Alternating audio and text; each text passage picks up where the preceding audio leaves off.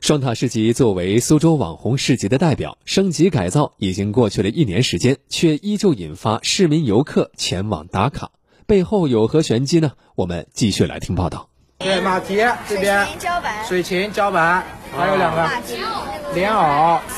刺菇。上午十点半，双塔市集的生鲜区域内接连来了两波小朋友，他们是平江实验学校分校的五年级学生，人数超过了九十人。老师正带着他们一起寻找水八仙，感受吴地民俗文化。因为我们这个班的孩子呢，大多都是新苏州人，可能他们对姑苏小吃啊，或者一些民民俗风情啊，不是特别的了解，所以学校特地组织了这一次活动，然后让他们了解苏州的文化。对此，策划主管潘小新介绍。寒暑假期间来市集研学打卡的小朋友多达数十波，这也是双塔市集华丽转身所带来的网红现象之一。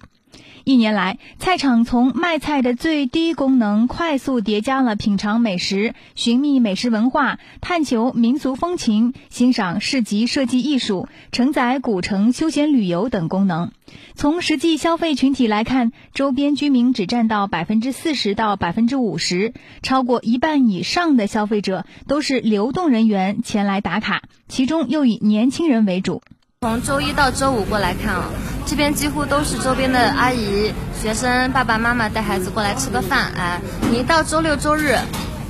全部都是年轻人，完全不一样的两个点，但是他们还能融到一起，这就是我们双塔市集的一个魅力，既能符合了周边人人群的那个需求，哎，又能满足年轻人的一个喜好。市场负责人刘云龙介绍，双塔市集布局设计是一体化的，但是在管理模式上，美食区域引入专业团队招商、运营、管理；生鲜区域依旧是国资企业来运营，主打惠民便民服务，平价菜屡见不鲜，保障了附近居民的生活需求。防疫呢，耽误他们的生意，我们还退还他们三个月的一个租金，所以使得他们没有后顾之忧，要保证租金不能涨。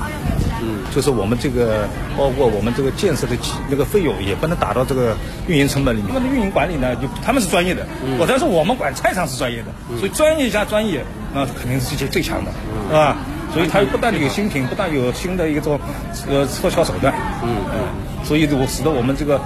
呃轮番的在这个一个网红的一个持续高热度下面，